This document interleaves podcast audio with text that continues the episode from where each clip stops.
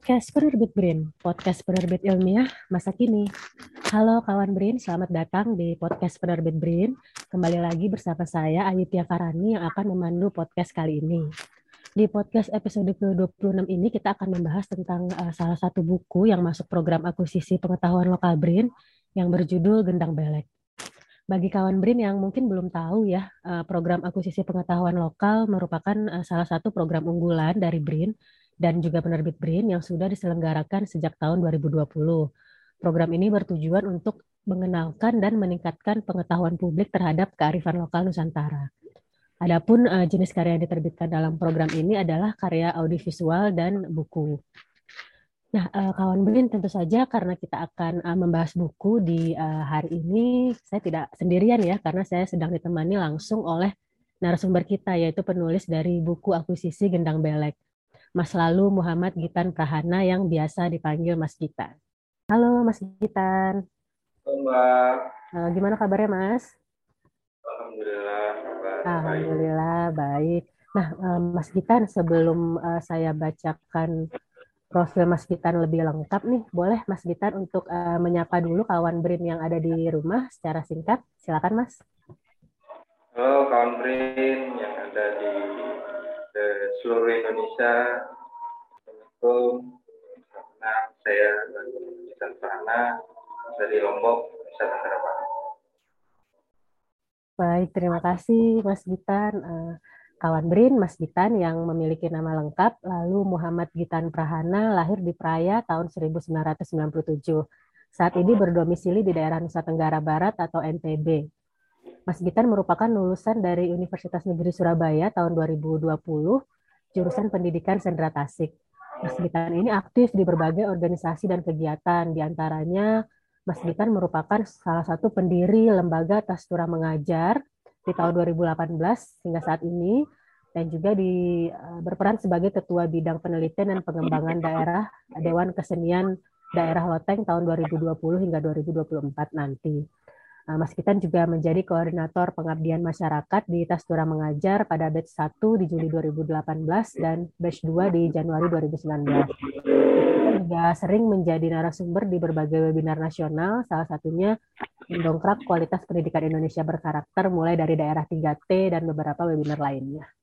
Wah, keren banget ya kawan Brin. Saya jadi nggak sabar nih mau ngobrol langsung sama Mas Gitan. Langsung saja ya Mas ke pertanyaan pertama ya Mas ya. Baik, uh, Mas Kitan, buku Gendang Belek ini menceritakan tentang uh, salah satu kesenian tradisional dalam bentuk musik tradisional yang masih bertahan di Pulau Lombok, Nusa Tenggara Barat. Boleh diceritakan, Mas Gitan, apa yang melatar belakangi uh, Mas Gitan menulis tentang Gendang Belek ini? Ya. Jadi, uh, Gendang Belek, atau Gendang Belek, sebenarnya kalau bahasa kami di... Gendang, Gendang Belek gitu ya, Mas ya? Gendang Belek, bahasa kami. Belek. Uh, Gendang Belek ini sendiri merupakan musik tradisional. Uh, sebenarnya Gendang Belek itu adalah alat musik utamanya. Jadi uh, ada beberapa instrumen musik lainnya yang menjadikan dia satu satu kelompok musik Gendang Belek. Nah, uh, kenapa saya ingin menulis Gendang Belek? Memang pertama di Pulau Lombok sendiri uh, memiliki sedikit sekali literasi literatur terkait tentang uh, kesenian daerah. Salah satunya salah satunya adalah Gendang Belek ini. Uh, dan kebetulan saya pun uh, latar belakang pendidikan S1 kemarin pun uh, dari seni musik sehingga uh, sebagai uh, akademisi langsung kenapa tidak uh, saya pun menulis mengenai kesenian Gendang Belek ini begitu. Begitu ya Mas. Jadi um Gendang Black itu uh, bukan uh, hanya satu itu saja ya Mas, tapi merupakan suatu kesatuan begitu ya. Kalau saya baca nih di bukunya Mas Gitan itu jadi nama Gendang Black itu alat musik tabuh yang suaranya sangat besar begitu ya Mas ya. Nah, uh, tadi Mas Gitan sudah sampaikan sedikit uh, kalau penggunaan gendang black itu bukan uh, hanya alat musik tabuhnya saja sendiri ya Mas ya. Jadi mungkin Mas Gitan bisa sampaikan sedikit nih Mas bagaimana penggunaan gendang belek dalam kebudayaan masyarakat suku Sasak begitu ya. Uh, mungkin masih ada kawan Brin yang uh, baru akan membaca buku Mas Gitan begitu. Nah, bisa disampaikan uh, teasernya gitu sedikit Mas tentang uh, gendang belek ini sendiri di dalam uh, kebudayaan masyarakat itu sendiri? Ya, jadi uh, gendang belek sendiri memiliki tujuh jenis alat musik, uh, di mana uh, gendang belek itu sebagai alat musik utama di dalam sajian musik tradisional gendang belek itu. Uh, kemudian terkait bagaimana perkembangan dahulu gendang belek. Uh, pertama, dahulunya memang digunakan sebagai musik uh, pengantar prajurit yang akan uh, berperang waktu itu. Nah, kemudian seiring berkembangnya uh, zaman dan hari ini fungsi gedang belek di, di masyarakat suku Sasak sendiri sebagai musik pengantar dalam e, ritual ataupun adat nyongkolan. Nah, apa itu nyongkolan?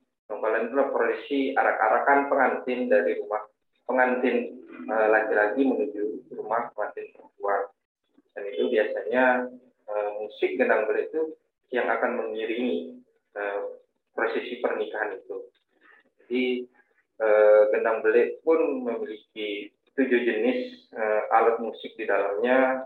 Ada yang disebut dengan eh, cemprang, kemudian ada juga dengan reong dan ada gong, ada kemudian suling, kemudian ada gendang belik itu sendiri dan eh, ada rincik namanya dan juga ada namanya katuk. Nah itu ada tujuh jenis alat musik yang ada di, di gendang bele itu sendiri. Di mana eh, dari penamaan gendang bele, kenapa dikatakan gendang bele? Eh, bele itu kalau dalam bahasa kami bahasa Sasak itu artinya besar. Jadi eh, gendang besar sesuai dengan bentuknya yang yang cukup besar pun, nah itu ter, eh, dari nama itu sendiri sudah merepresentasikan eh, bentuk dari gendang itu sendiri. Eh, untuk penamaan. Kemudian juga yang yang yang sebagian masyarakat juga mempercayai kalau gendang beli itu kenapa dikatakan besar karena kala itu merupakan musik-musik dari uh, al, dari orang-orang uh, besar yang zaman itu berasal dari musik-musik kerajaan Nah, sehingga ada pun yang ada juga yang mengatakan kalau gendang beli itu uh, gendang agung, gendang besar yang yang berasal dari kalangan kalangan-kalangan orang-orang kawan itu. Oh, seperti itu ya, Mas. Uh, sangat menarik ya. Saya sendiri belum pernah sih, Mas, uh, menyaksikan uh, gendang black begitu ya. Belum pernah ke Lombok sebenarnya saya. Jadi Uh, jadi baru baru tahu dari buku Mas Gitan ini gitu. Nah kalau misalkan nanti kawan Brin uh, ke Lombok, misalnya nanti saya ke Lombok begitu ya Mas, apakah uh, masyarakat biasa itu bisa menyaksikan gendang belek itu secara langsung gitu? Apakah ada kesempatan seperti itu atau uh, ada aturan-aturan khusus begitu Mas? Atau mungkin gendang beleknya hanya dipakai di tadi Mas Gitan sampaikan di iring-iringan pengantin begitu ya? Uh, apakah hanya di situ saja atau Bagaimana Mas uh, untuk kita bisa menyaksikan gendang belek kalau kita langsung ada di Lombok nih?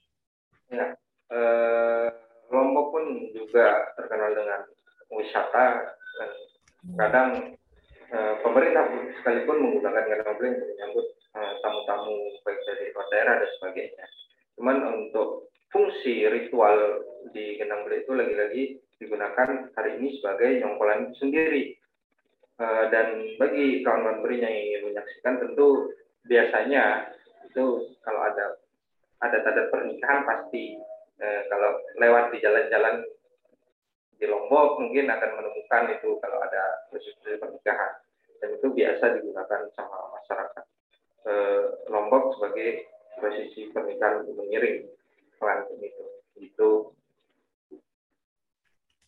Baik, pengiring pengantin ya. Mudah-mudahan nanti kita ada kesempatan nih menyaksikan Gendang Black secara langsung begitu. Nah, uh, Mas Gitan, dalam buku Gendang Black ini Mas Gitan menyampaikan bagaimana musik uh, tradisional Gendang Black itu masih terus dilestarikan keberadaannya oleh masyarakat suku Sasa. Nah, apakah Mas Gitan punya uh, pesan khusus Mas tentang pelestarian musik tradisional? Ya, uh, Gendang Black ya khususnya di apa untuk Gendang Black ini sendiri kalau kita melihat banyak sekali makna yang yang, yang terkandung di dalam tarian gedang gele termasuk uh, kedekatan uh, Lombok dengan dengan Islam yang yang yang begitu merepresentasikan kesenian gendang gele ini bahkan dahulu uh, jumlah alat musik ini uh, ada 17 yang merepresentasikan jumlah rakaat dalam sholat uh, umat Muslim uh, lima waktu. Nah itu kan jumlah rakaatnya ada 17.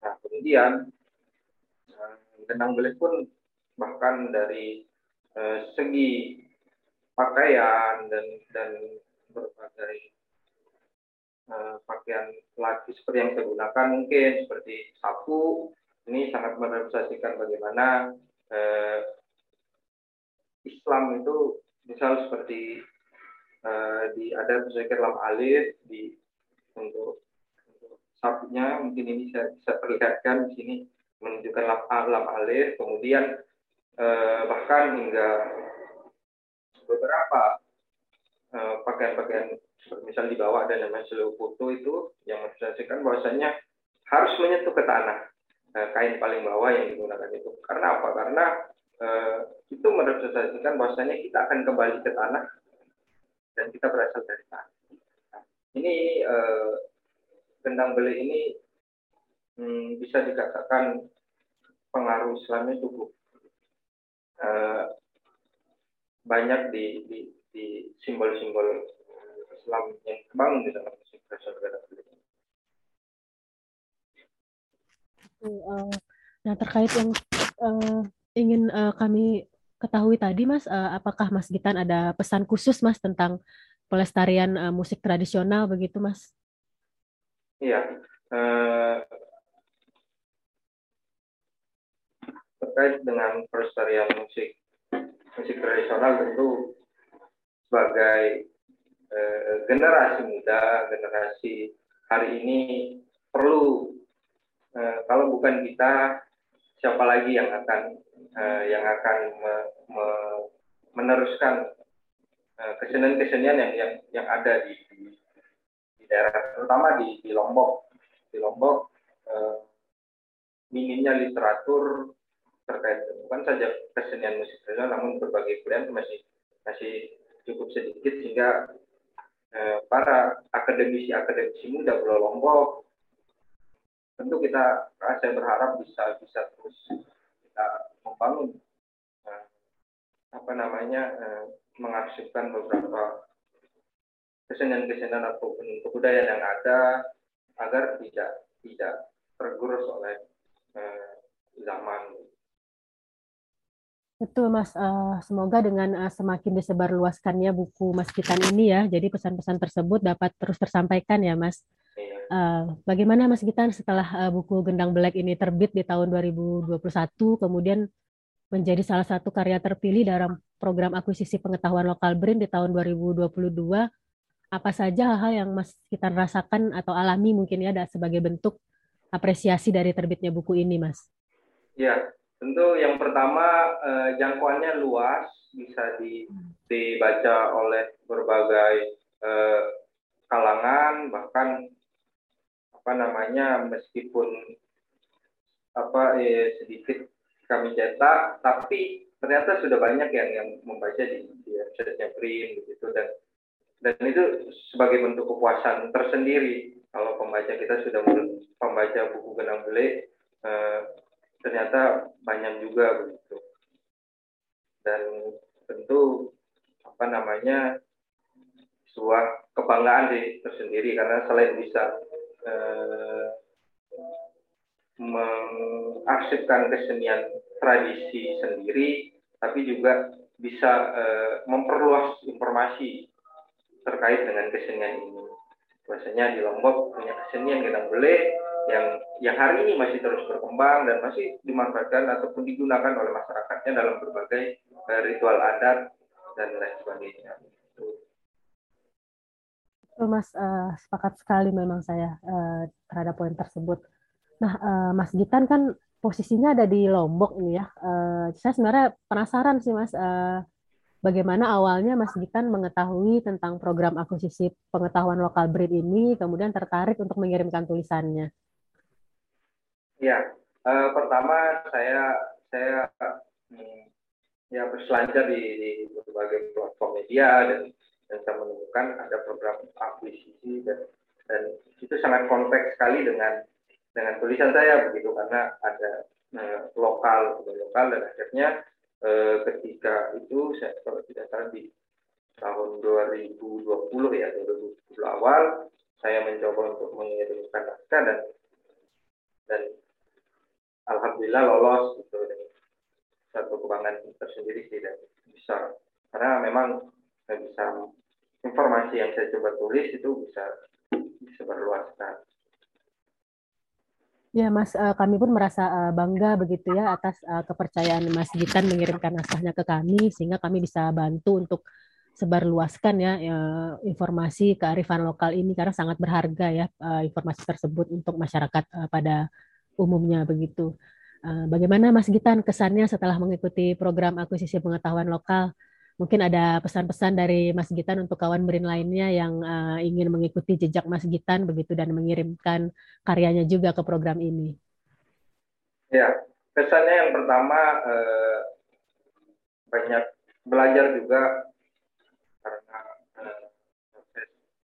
bukan saja mengirimkan naskah, namun kita juga belajar bersama editor dan sebagainya bagaimana uh, menyusun naskah yang lebih baik lagi dan tentu itu uh, apa namanya itu prosesnya juga uh, tidak segampang itu dan kita sama-sama belajar akhirnya selain hanya bukan saja mengirim namun kita juga juga selama proses itu sampai terbit itu kita banyak belajar dari dari Brin dengan uh, para editor dan sebagainya.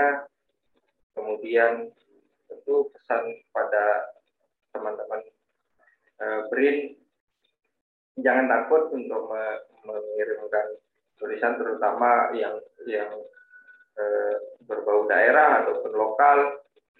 Tentu itu nanti uh, kadang mungkin ada yang takut atau apa gitu ya mungkin itu nanti akan kita akan dapat banyak belajar kita akan banyak uh, perbaikan dan sebagainya yang nanti bisa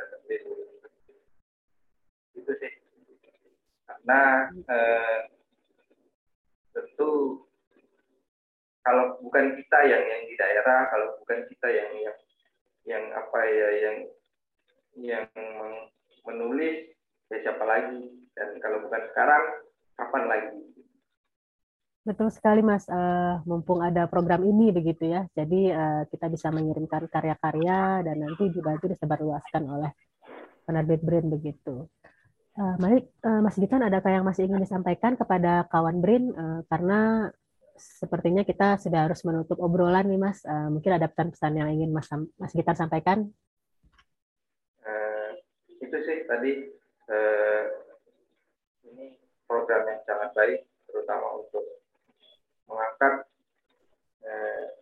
tradisi-tradisi uh, tradisi daerah yang, yang se-Indonesia yang yang kita memiliki keberagaman kebudayaan, keberagaman bahkan bukan saja tradisi ada keragaman berbagai macam eh, apa ya berbagai macam latar keberagaman yang kita miliki. Dan tentu BRIN memberikan peluang itu untuk untuk menulis untuk apa ya untuk mengapresiasi karya-karya tersebut. Dan tentu eh, teman-teman BRIN ini sangat baik peluang untuk bahkan e, bisa untuk menyeles apa ya bisa untuk uh, brand melalui kanalnya yang cukup luas bahkan bukan saja di Indonesia namun juga di Betul sekali. Terima kasih uh, Mas Gitan. Kami juga uh, menunggu tulisan-tulisan dan karya-karya Mas Gitar yang lain ya Mas ya uh, untuk uh, bisa kami sebarluaskan begitu. Jadi tidak hanya buku ya, tapi bisa juga mungkin ada audiovisual ya tentang um, tradisional di uh, Lombok yang bisa Mas Gitan kirimkan juga ke penerbit Brin begitu. Nah, uh, kawan Brin, uh, jika ada yang masih belum baca buku Mas uh, Gitan berjudul Gendang Belek ini jangan sampai ketinggalan ya. Uh, segera akses buku ini dengan membuka tautan s.id garis miring Gendang Black. Nanti itu bisa langsung uh, masuk ke bukunya Mas Gitan dan bisa di baca di mana saja baik melalui ponsel maupun uh, melalui uh, PC begitu. Nah, tak terasa saat ini kita sudah berada di penghujung waktu nih Mas karena memang uh, tidak bisa terlalu panjang ya diskusinya. Saya ingin mengucapkan terima kasih banyak atas waktunya Mas Gitan sudah bersedia berbincang-bincang untuk membagikan pengetahuan dan pengalamannya kepada saya dan juga kawan BRIN lainnya. Terima kasih banyak Mas Gitan, sehat selalu. Nah, kawan BRIN, semoga podcast kali ini dapat memberikan informasi yang bermanfaat kepada kawan BRIN semua terkait buku akuisisi penerbit BRIN berjudul Gendang Belek. Selain itu, kawan BRIN juga uh, yang ingin mendapatkan pengalaman menarik seperti Mas Gitan dan dapat langsung berpartisipasi dalam program akuisisi pengetahuan lokal BRIN dengan cara mengirimkan karya baik buku maupun audiovisual. Informasi lebih lanjut terkait uh, program akuisisi pengetahuan lokal, kawan BRIN dapat uh, mengunjungi tautan di link tree garis miring akuisisi BRIN dan dapat dilihat juga nanti ada di layar itu dapat langsung diklik dan uh, banyak informasi terkait uh, akuisisi pengetahuan lokal di tautan tersebut. Nantikan terus podcast episode selanjutnya dan sekian podcast kali ini. Terima kasih kawan BRIN. Podcast penerbit BRIN, podcast penerbit ilmiah masa kini. Sampai jumpa.